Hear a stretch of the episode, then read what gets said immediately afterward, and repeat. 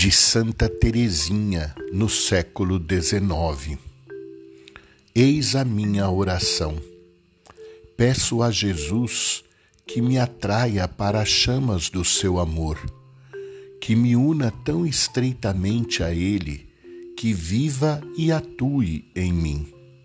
Estou certa de que quanto mais o fogo do amor abrasar o meu coração, tanto mais eu direi, atraí-me, e mais almas que se aproximarem de mim correrão ligeiras ao odor dos perfumes do seu bem-amado, pois uma alma abrasada de amor não pode ficar inativa.